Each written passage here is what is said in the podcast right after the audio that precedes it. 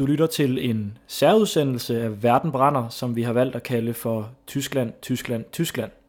Ja, det er øh, kun få dage, få timer, få uger, alt efter hvornår du lytter til det her program til det tyske valg den 24. september.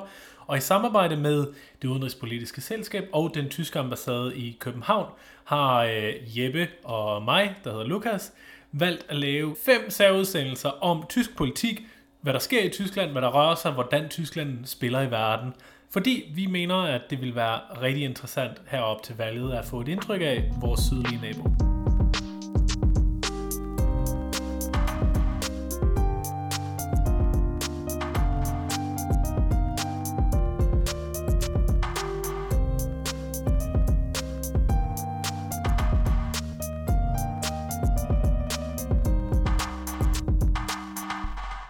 Hvis det her er første gang, du hører til øh, vores podcast, Det hedder lytter til, Jeppe. Skal jeg lære dig noget dansk?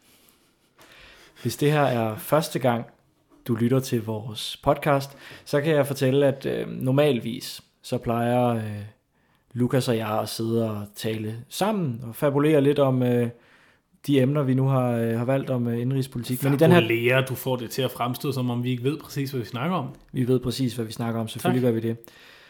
Øh, Men i den her Tyskland-serie, der har vi øh, allieret os med nogen, der ved endnu mere om emnerne, end vi gør.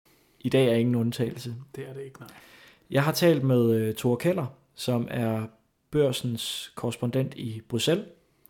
Så i dag der hedder det Tysklands rolle i uh, Europa, og vi har især talt om den tysk-franske akse, hvad uh, Frankrig gerne vil have ud af Tyskland i uh, fremtiden, Mm-hmm. og uh, hvad Tyskland kunne finde på at levere til Frankrig i fremtiden. Og de to ting går måske ikke absolut hånd i hånd, tænker du?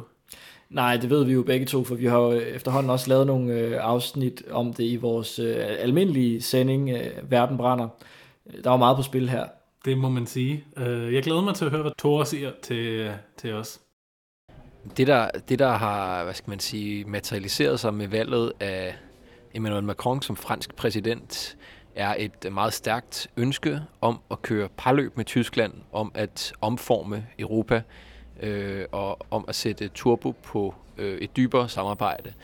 Og det er den måde, man, man ser på det tyske valg i Frankrig også, at det er, hvad skal man sige, en øh, Øh, trædesten for, at man kan komme i gang med det øh, reformarbejde af Europa, som øh, franskmændene mener er nødvendigt.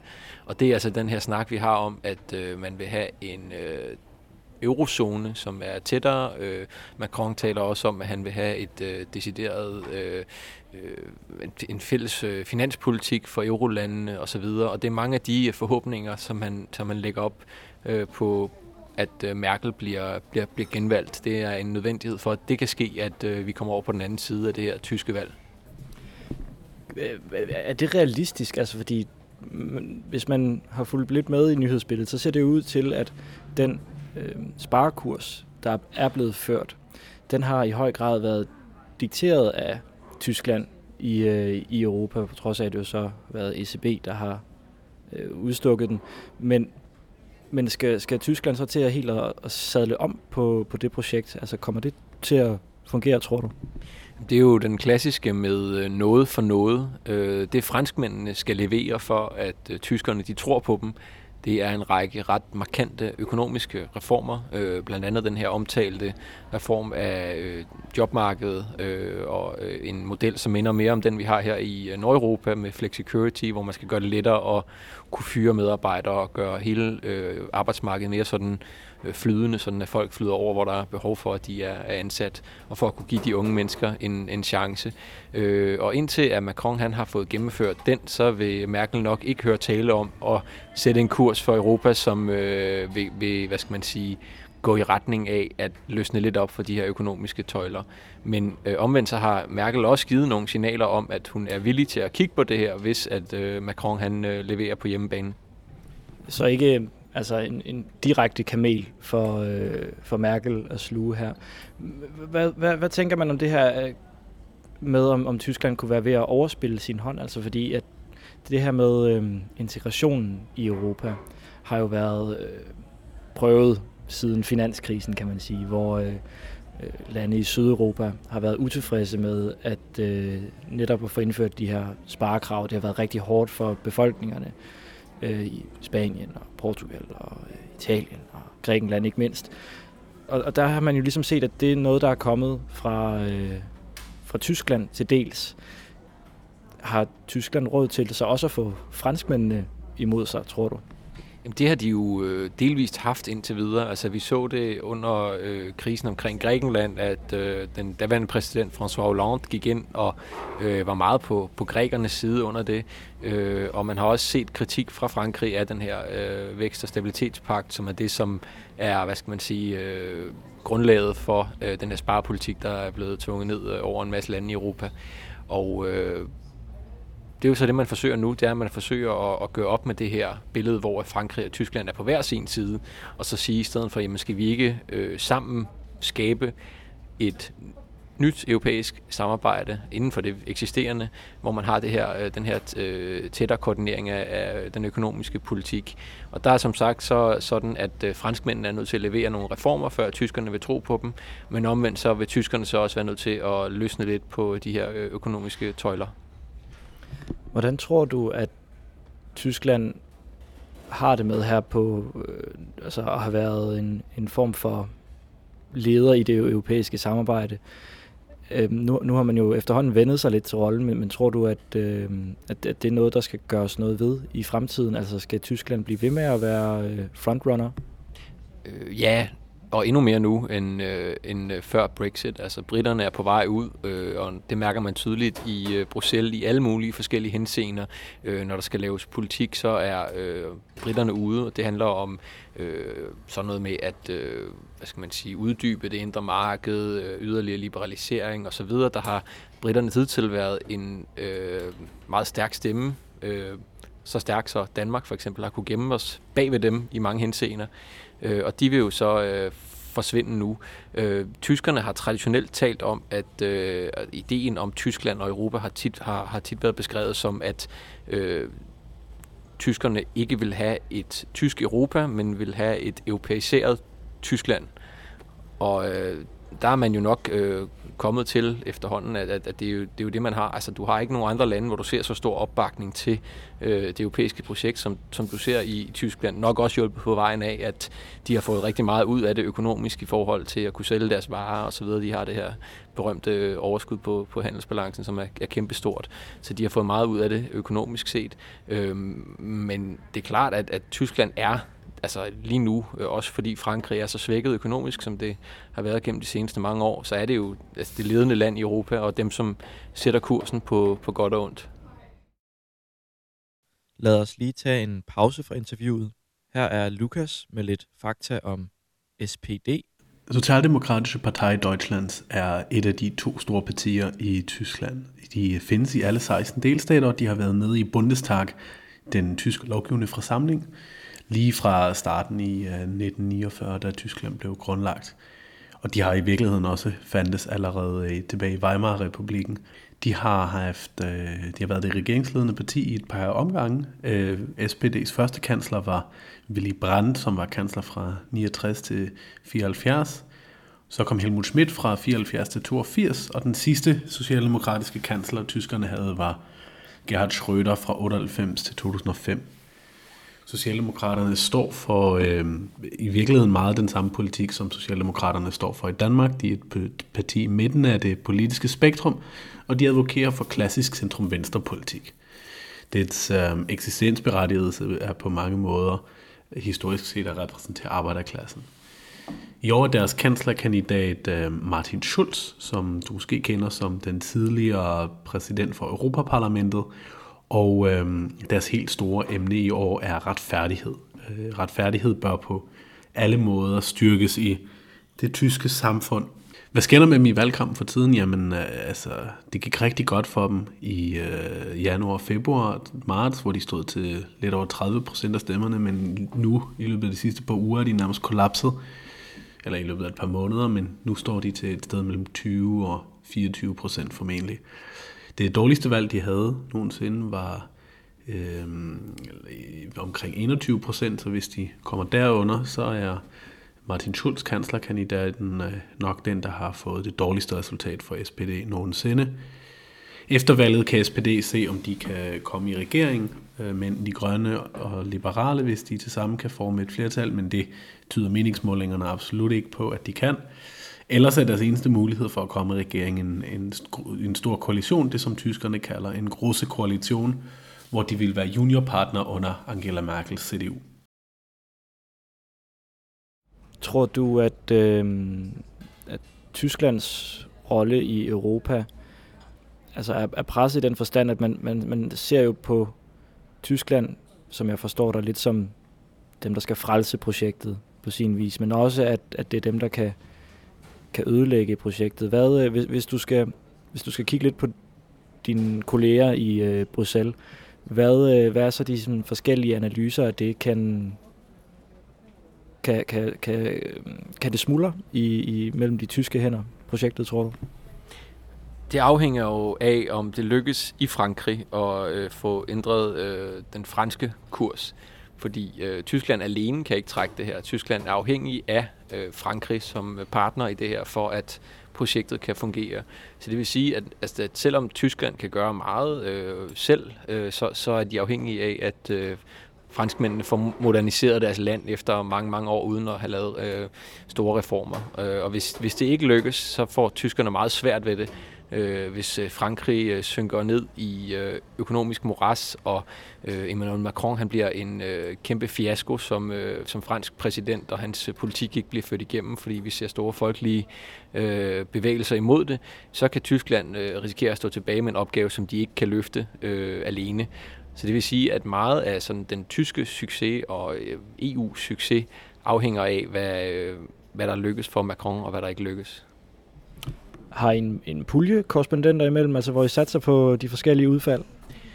Nej, og jeg vil faktisk også sige, at øh, mens vi talte om øh, Brexit og Trump og så videre for øh, et lille år siden som noget, som potentielt kunne destabilisere hele EU og øh, få unionen til at smuldre, hvis at øh, EU-lederen ikke gav det den opbakning, som øh, projektet kræver så vil jeg sige, at vi i dag er i en anden fase, hvor at øh, Brexit og Trump har rystet øh, Europa sammen. Øh, hvis du kigger på de målinger, der bliver lavet ude i øh, medlemslandene, så viser de også en større opbakning. Ikke nogen enorm stor opbakning, men en større opbakning til det europæiske projekt end, end tidligere. Og øh, der har øh, de her begivenheder, altså Brexit og Trump, nok været nogle af de, hvad skal man sige, øh, et, et fremkaldefilter, øh, fremkaldevæske for, øh, hvad det egentlig er, EU betyder for øh, EU-landene, og har givet en øh, større støtte, også blandt øh, toppen af øh, poppen inden for politik, øh, til støtte til det her projekt. Så det vil sige, at øh, hvis jeg skal vurdere patientens overlevelseschancer i dag frem for for et år siden, så vil jeg sige, at de er markant højere øh, i dag.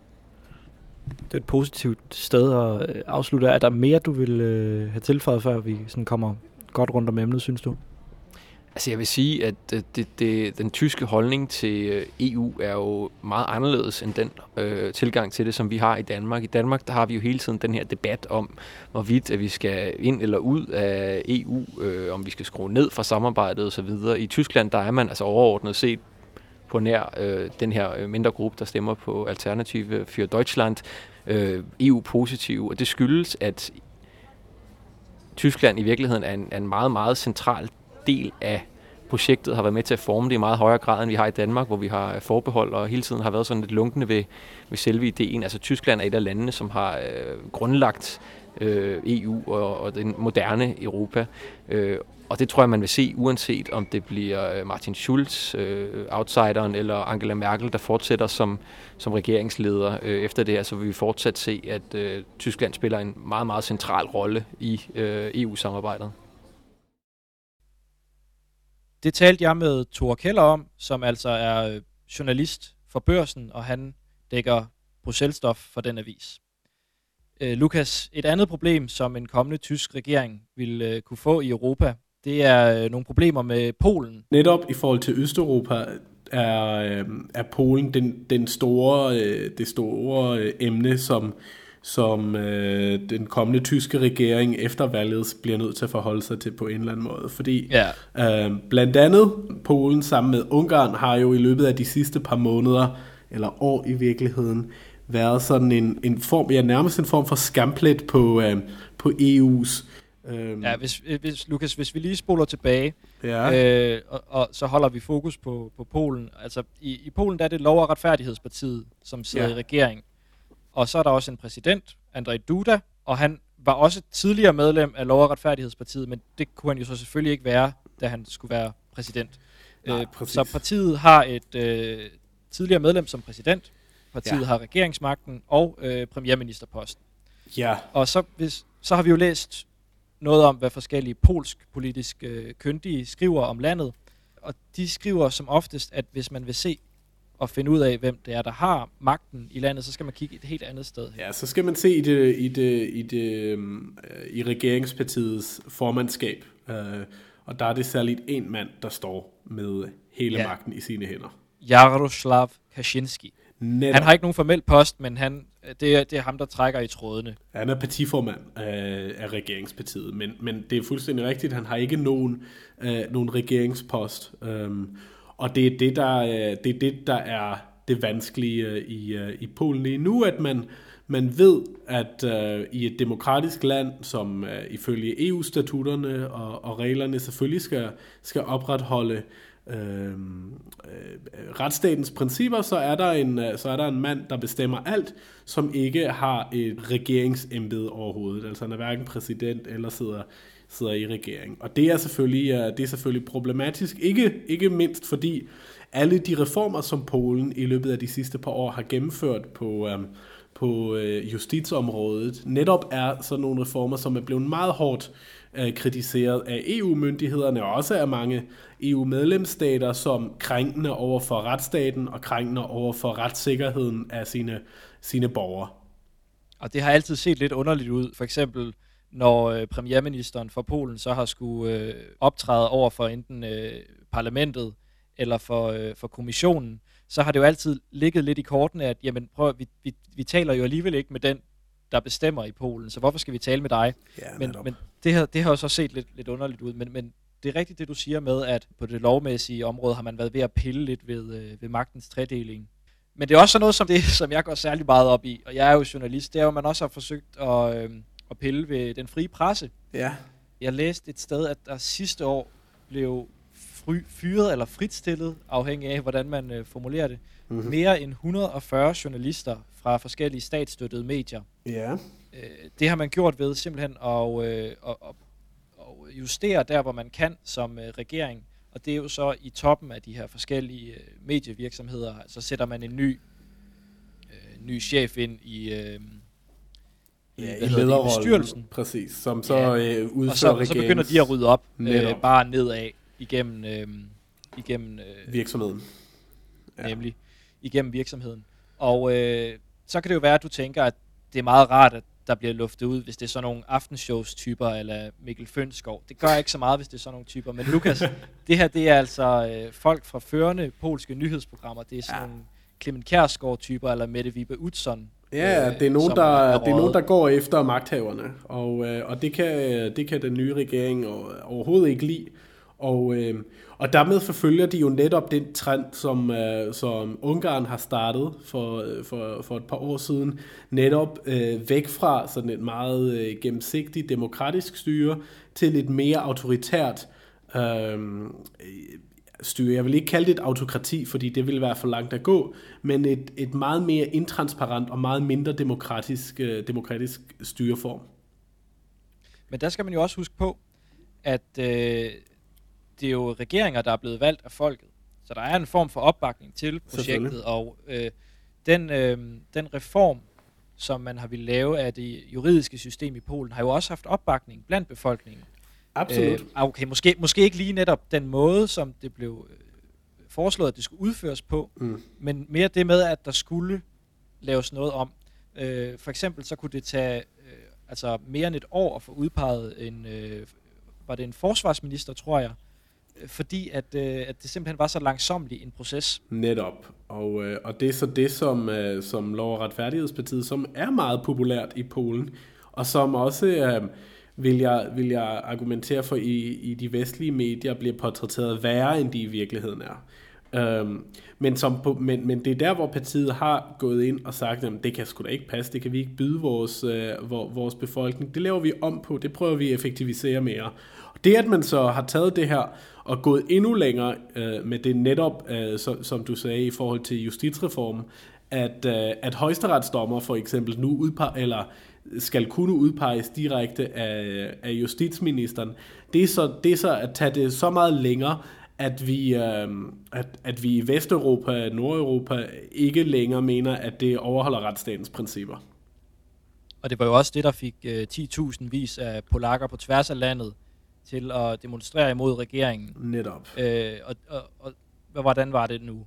Lovforslaget gik videre fra øh, parlamentet, mm. men blev øh, sparket til hjørne af præsidenten. Netop. Og det er der, hvor... Øh, på, trods, på trods af, at det jo faktisk var øh, PIS-regeringens eget forslag, Ja. øh, så har vi den her tidligere PIS-medlem, André Duda, Duda. som siger, ej, den, den, den går ikke. Vi er Ja. nødt til at, øh, at, at tænke mere øh, over det her, og øh, nu tror jeg, at der skal stemmes om det. Der skal stemmes om den igen til næste år. Så kan det være, at den bliver pakket anderledes ind. Men Jeg s- øh, nu, har, nu har man jo så fået magt over de lidt mindre øh, retssale i landet, så altså ja. højesteret, det er, det er stadig off limits for øh, regeringen. Præcis. Jeg snakkede med en af mine gode kammerater fra, fra Polen i, øh, i fredags faktisk, hvor vi, hvor vi blandt andet rundede det her emne. Han kender meget godt til det politiske styre i Polen. Øhm, han var i hvert fald inde på, at den her måde, du der reagerede, altså præsident reagerede på forslaget på, at han mod, for, mod alles forventninger sparkede det til hjørne. Han, øh, han tilbagerullede det ikke, men han sparkede det til hjørne. Det var en form for øhm, øh, markering af sig selv over for, øh, over for PIS-partiet, og, øh, og min, min kammerat her var, var overbevist om, at det ville føre til en, en større splittelse mellem præsidenten og partiet, og øh, vil sikre, at Duda i øh, næste gang, der skal vælges en ny præsident, vil øh, ikke længere være en PS-kandidat, men en uafhængig kandidat, og derved måske øh, få mulighed for at øh, fratage lidt magt fra det her meget øh, magtfulde parti, og, øh, og dermed også Jaroslav Kaczynski lige nu. Så du siger simpelthen, at øh, storpolitik igen er blevet til en kamp om øh, egoer mellem øh, præsidenten og Netop. partiformanden. Netop. Det er igen blevet en kamp om poster og, øh, og, og, og, og, og gamle mænd, der, øh, der skal have federe titler end hinanden. Det er ren House of Cards. Men Lukas, øh, kan du ikke lige forklare, hvorfor det her det er Tysklands problem? Jo, øh, altså det er Tysklands problem, øh, og det er derfor, vi skal snakke om det her i, i den her udsendelse, af, af, af en række forskellige grunde. Øh, blandt andet er Tyskland jo øh, udråbt, kan man sige, til leder for EU for tiden. De er, ja, tyskerne vil ikke stille stå ved det, og øh, i praksis tror jeg også, det er lidt mere komplekst end som så. Men tyskerne og, Merkel, og den tyske regering med Angela Merkel i spidsen har et enormt stort ansvar for EU's fremtidige udvikling. Og øh, EU-kommissionen og Europaparlamentet har jo flere gange advaret Polen om, øh, at de her øh, udviklinger altså ikke kan fortsætte, og at det, det kan have nogle konsekvenser for landet. Og det tror jeg også er fuldstændig rigtigt, men i, men i sidste ende vil det være, øh, vil Tyskland have en afgørende rolle i at definere, hvordan de konsekvenser skulle være. Så derfor er, skal den, den kommende tyske regering have en klar holdning til, hvordan man vil omgås øh, blandt andet øh, Ungarn og Polen, der jo er på så markante afveje i forhold til øh, de principper, som EU egentlig er blevet grundlagt på. Og så er det, en, øh, så er det relevant af en anden grund, fordi øh, lige siden Polen blev optaget i, øh, i EU, har Polen som sådan været en form for indgangsbillet til Østeuropa. Altså det har altid været igennem Warszawa, at man, øh, man har prøvet at tage indflydelse på den østeuropæiske blok af medlemslande i, øh, i EU, og dermed få, øh, få sikret sig, at når man besluttede noget, så ville det typisk være de store lande, Tyskland, Storbritannien, Frankrig, Italien, Spanien, man skulle have på plads. Og så var en af de andre parter, man skulle tale med, Warszawa, altså den polske regering, for, for at sørge for, at Østeuropa også var med på plads. Og nu hvor der er så stor splittelse mellem den polske regering og EU, så mangler man den kapacitet. Man mangler den, øh, den, der, den oversætter, der sikrer, at, at de østeuropæiske medlemslande også er ind over øh, linjen, der lægges i øh, Bruxelles. Og så er det jo også øh, en, et slag om symboler, fordi det blev jo set som en kæmpe succes at få Polen med i øh, det europæiske samarbejde. Absolut. Øh, et kæmpe opgør med, øh, med Polens øh, tidligere historie som, øh, som en del af, af den kommunistiske blok. Og, øh, og så et eller andet sted, nu er der kur på tråden mellem øh, Vesten og øh, Det der. tidligere Østen. Ja, det er ikke så rart. Men det er jo ikke nødvendigvis et, øh, et opgør med de vestlige værdier som sådan, eller fordi at Polen vil tilbage i favnen på, øh, øh, nu, nu hedder han jo Putin, men, Ja, men, men øh, det er ikke der, de vil hen. Det er jo mere fordi, at Det er at mere for Polen deres egen skyld. sikrer sig, ja, sikrer sig selv over for øh, det, de ser som et, øh, en form for europæisk overherredømme. Altså, Netop. Polen vil selv have lov til at styre sine grænser, derfor siger de nej til at tage imod flygtninge som en del af EU's øh, ellers, øh, ja, hvad skal, hvad skal man sige, det, det, kunne, det kunne blive en fremragende plan, hvis det kunne blive til noget måske, men Ja. det kan det bare ikke.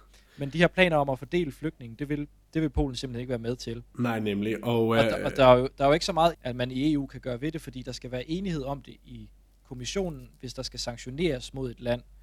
i rådet. Og øh, der, ja, og der kan øh, og i rådet der kan de jo øh, der kan Polen jo regne med opbakning fra Ungarn, fordi Ja. Ungarn jo også lidt er på ja, de holder hinanden tryg. med de.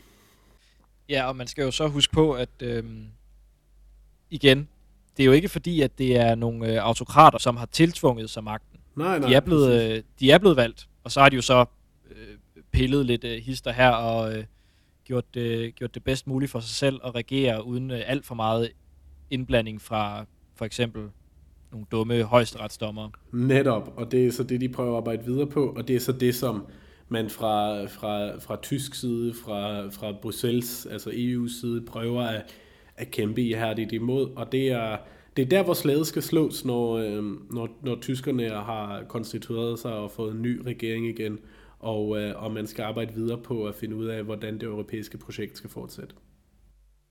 Noget andet øh, lidt kuriøst, jeg har læst, det er, at det er blevet øh, undersøgt i det polske parlament, om man kan bede om repatriering fra Tyskland efter skaderne under 2. verdenskrig. Ja, den løfter de en gang imellem. Det er ikke første gang, de prøver på det.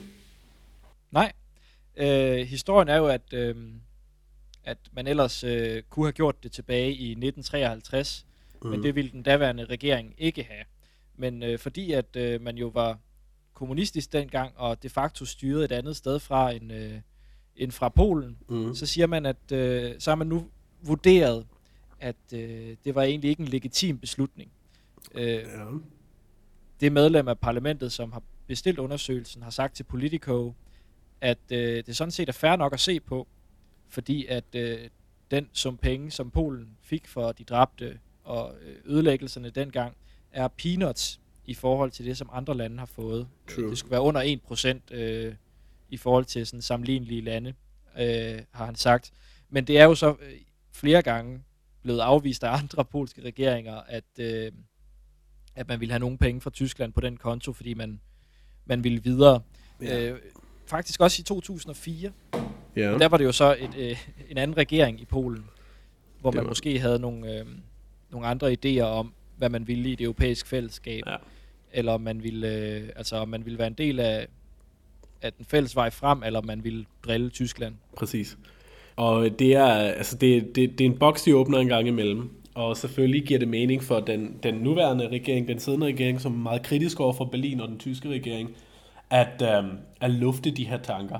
I, øh, I praksis kommer det ikke til at have nogen indflydelse, netop fordi det både juridisk er et lukket kapitel, men også fordi der øh, altså, jeg har meget svært ved at se, hvordan Tyskland øh, indrigspolitisk skulle kunne forsvare af, af, af sådan en betaling nu, når man samtidig for et par år siden sagde, øh, nej, at øh, da Grækenland stillede de samme krav eller lignende krav, at, øh, at det, det var simpelthen forældet, og det var, øh, der, var der, ikke, der var ikke nogen juridisk hjemmel i en sådan sag mere, og, og heller ikke en politisk interesse sådan for det store hele, fordi det netop ville øh, forstyrre, øh, så at sige, de politiske ja, forbedringer, der har været øh, siden 2. verdenskrig.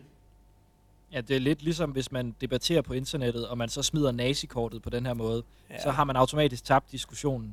Det har man også øh, i storpolitik. Ja, det er, det er det jo lidt. Og, og, altså, og det interessante er jo faktisk, hvis man lige sammenholder det med, da Grækenland stillede det her krav for et par år siden, så var det også på højden med øh, finanskrisen, eller, eller gæld, den græske gældskrise. Og, øh, og, der, og, og, og ligesom nu blev det jo brugt der som et, en politisk, øh, et politisk magtmiddel imod dem, man var uenig med. Um, og det er så der, hvor man imod tyskerne kan bruge det her 2. verdenskrigs øh, reparationsbetalinger argument mod andre... Øh, Sige, mod, ja, ja, men I var også nazister. Ja, ja, præcis. Og det er sådan en, det er en lidt pænere måde at smide nazikortet på, end at sige fucking nazister. Øh, så siger man lige, hov, hov, i øvrigt har I vist en historisk ballast, der gør, at øh, vi, vi, I skylder os, og så vælger man et eller andet vanvittigt beløb. Øh, og så, så altså, den, den polske regering ved lige så vel som den tyske regering, at der ikke kommer til at ske meget på det her mere. Jeppe, jeg tror, vi begge to er enige om, at der kommer til at ske rigtig meget efter det her kommende bundestagsvalg den øh, 24. september. Ja, altså for ud over vores øh, Tysklandssending, så laver vi jo også en generel podcast, der hedder Verden brænder, så der skal vi stensikkert tale mere om, øh, hvad der kommer til at, at foregå i øh, det europæiske. Og samle op på det. Men hvis øh, man er mere interesseret i at høre om, øh, hvad der foregår i Tyskland, hvad Tyskland er for en størrelse, så har vi jo faktisk lavet flere afsnit i den her serie om det tyske Bundestagsvalg, eller om Tyskland op til øh, valget i september. Vi har et par afsnit om øh, kultur. Man kan høre om øh, musik og mode og øh, kulturliv generelt i og omkring Berlin.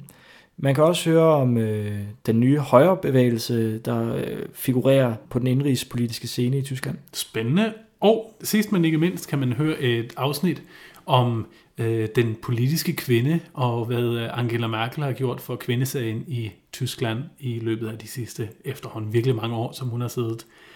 Vi håber, at du var tilfreds med vores øh, udsendelse, eller at du har været glad for, at du har brugt et, et, et par minutter af din tid sammen med os. Vi, Nej, det var ikke et par minutter, det var lidt mere. Det var lidt mere fint. Men jeg håber, vi håber, at du er blevet klogere. Det er vi Hvis du er blevet klogere, øh, eller du synes, du har spildt din tid, så kan du skrive til os på øh, Facebook, hvor vi øh, er at finde. Vi har en side, der hedder Verden brænder spørgsmålstegn. Og du kan finde os enkeltvis Jeppe Omanøvi, som er som sidder over for mig, og øh, jeg hedder Lukas Lausen. Vi kan, vi kan findes på Facebook, og ellers ville vi blive rigtig glade for, hvis I havde lyst til at abonnere på vores podcast-serie Verden Brænder i jeres øh, podcast-app.